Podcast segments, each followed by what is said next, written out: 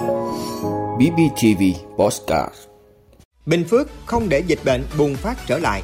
Tổ chức khí tượng thế giới loại bỏ đường lưỡi bò khỏi bản đồ Trung Quốc. Giá heo hơi hạ nhiệt. Được FIFA xóa án phạt, đội tuyển Ấn Độ sang Việt Nam đá giao hữu. Pakistan kêu gọi cộng đồng quốc tế hỗ trợ các nạn nhân lũ lụt.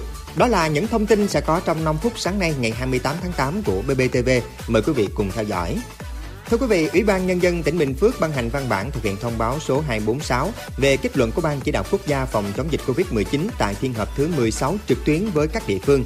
Theo đó, Chủ tịch Ủy ban Nhân dân tỉnh yêu cầu các sở ban ngành đoàn thể tỉnh, Ủy ban Nhân dân các huyện thị xã, thành phố tập trung nắm chắc tình hình diễn biến dịch bệnh, đánh giá nghiêm túc, thực tế, khách quan về tình hình dịch bệnh, không được lơ là, chủ quan, mất cảnh giác, thỏa mãn với những kết quả bước đầu đạt được, tổ chức thực hiện nghiêm túc hiệu quả đường lối chủ trương của Đảng, chính sách pháp luật của nhà nước về phòng chống dịch đã được ban hành, nhất là thực hiện nghị quyết số 38 ngày 17 tháng 3 năm 2022 của Chính phủ về chương trình phòng chống dịch Covid-19, chủ động chỉ đạo triển khai các phương án phòng chống dịch theo thẩm quyền được giao và chịu trách nhiệm trước pháp luật trước Chủ tịch Ủy ban nhân dân tỉnh. Thời gian tới, công tác phòng chống dịch tập trung thực hiện các mục tiêu như sau: không để dịch bệnh bùng phát trở lại, cơ quan địa phương nào để dịch bệnh bùng phát trở lại phải chịu trách nhiệm trước đảng, nhà nước, trước nhân dân, hoàn thành việc tiêm mũi 3, mũi 4 cho các đối tượng chỉ định trên 18 tuổi và mũi 1, mũi 2 cho trẻ em từ 5 đến dưới 12 tuổi trong tháng 8 năm 2022. Bảo đảm đủ thuốc, trang thiết bị, sinh phẩm, vật tư y tế cho phòng chống dịch bệnh nói chung và phòng chống dịch Covid-19 nói riêng. Tiếp tục khẳng định và quán triệt các quan điểm chỉ đạo, kiên quyết kiên trì, kiên định kiểm soát dịch bệnh có hiệu quả để có phần thúc đẩy phục hồi nhanh và phát triển bền vững kinh tế xã hội, đặt tính mạng, sức khỏe người dân lên trên hết, trước hết phòng bệnh hơn chữa bệnh, phòng bệnh từ sớm, từ xa, từ cơ sở. Tiêm chủng vaccine phòng ngừa dịch bệnh là trách nhiệm nghĩa vụ và quyền lợi của mỗi người dân. Tổ chức đi từng ngõ, gõ từng nhà, ra từng người để vận động tiêm vaccine và phòng chống dịch. Thưa quý vị, Tổ chức Khí tượng Thế giới đã chỉnh sửa hình ảnh bản đồ trong bài viết về tình trạng thời tiết khắc nghiệt ở Trung Quốc để loại bỏ phần đường lưỡi bò như Bắc Kinh thường vẽ để thể hiện yêu sách phi lý trên Biển Đông. Trước đó, ngày 23 tháng 8, trong bài viết đăng trên trang Facebook về tình trạng sóng nhiệt bất thường, hạn hán nghiêm trọng và lượng mưa lớn gây chết người ở Trung Quốc kể từ tháng 6, Tổ chức Khí tượng Thế giới đăng hình bản đồ kèm theo một phần đường lưỡi bò còn gọi là đường chính đoạn mà Bắc Kinh thường sử dụng để thể hiện yêu sách phi lý trên hầu khắp Biển Đông, trồng lớn lên vùng biển của các nước láng giềng. Đã có nhiều bình luận dưới bài viết phản đối việc làm này. Trong bài chỉnh sửa ngày 25 tháng 8, Tổ chức Khí tượng Thế giới đã loại bỏ phần đường lưỡi bò này trong bản đồ đăng kèm. Tại cuộc họp báo thường kỳ vào ngày 25 tháng 8, người phát ngôn Bộ Ngoại giao Lê Thị Thu Hằng khẳng định Việt Nam đã nhiều lần bác bỏ cái gọi là đường chính đoạn, cũng như các yêu sách biển trái với luật pháp quốc tế, đặc biệt là Công ước Liên Hợp Quốc về luật biển năm 1982.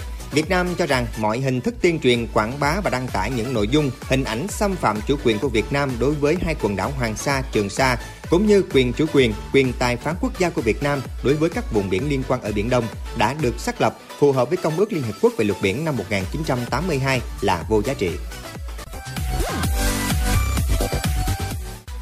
Thưa quý vị, những ngày cuối tháng 6 và tháng 7 giá heo hơi tăng mạnh khiến giá thịt thành phẩm tăng vọt theo. Thủ tướng Chính phủ ký ban hành công điện về việc tăng cường các biện pháp quản lý điều hành giá, trong đó có mặt hàng thịt heo và thức ăn chăn nuôi. Sau một thời gian neo ở mức 75.000 đồng một ký, 3 tuần trở lại đây, giá heo hơi trên cả nước đã giảm và ổn định. So với hồi cuối tháng 7, giá heo hơi xuất chuồng giảm từ 5 đến 10.000 đồng một ký tùy loại. Giá heo hơi giảm đã tác động đến thị trường bán lẻ thịt heo.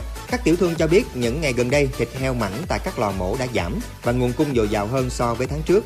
Nguồn cung sẽ ảnh hưởng tới giá cả. Tháng cuối năm, đặc biệt là Tết Nguyên đán, nhu cầu về lương thực thực phẩm thường tăng từ 10 đến 15% so với những tháng trước đó. Cụ thể, số lượng thịt heo tiêu thụ trung bình mỗi năm là khoảng 4 triệu tấn. Tháng Tết, nhu cầu tăng lên ở mức khoảng 420.000 tấn. Theo Bộ Nông nghiệp và Phát triển Nông thôn, nếu giá heo hơi ở mức 70.000 đồng một ký sẽ là cơ sở để các địa phương đẩy mạnh tái đàn, phục vụ cho nhu cầu thực phẩm dịp cuối năm. Thưa quý vị, Liên đoàn bóng đá thế giới FIFA vừa có thông báo dỡ bỏ quyết định đình chỉ hoạt động trên phạm vi toàn thế giới đối với Liên đoàn bóng đá Ấn Độ. Như vậy, Liên đoàn bóng đá Ấn Độ tiếp tục có quyền tham gia các hoạt động bóng đá trên toàn cầu.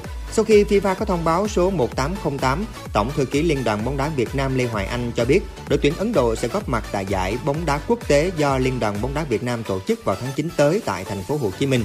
Giải đấu này nằm trong kế hoạch chuẩn bị của đội tuyển Việt Nam cho giải bóng đá vô địch Đông Nam Á 2022. Thưa quý vị, Thủ tướng Pakistan Sharif đã kêu gọi cộng đồng quốc tế hỗ trợ chống chọi với những thiệt hại nặng nề về người và tài sản do lũ lụt gây ra ở nước này. Lời kêu gọi được đưa ra sau khi chính phủ Pakistan ban bố tình trạng khẩn cấp để đối phó với lũ lụt từ tháng 6.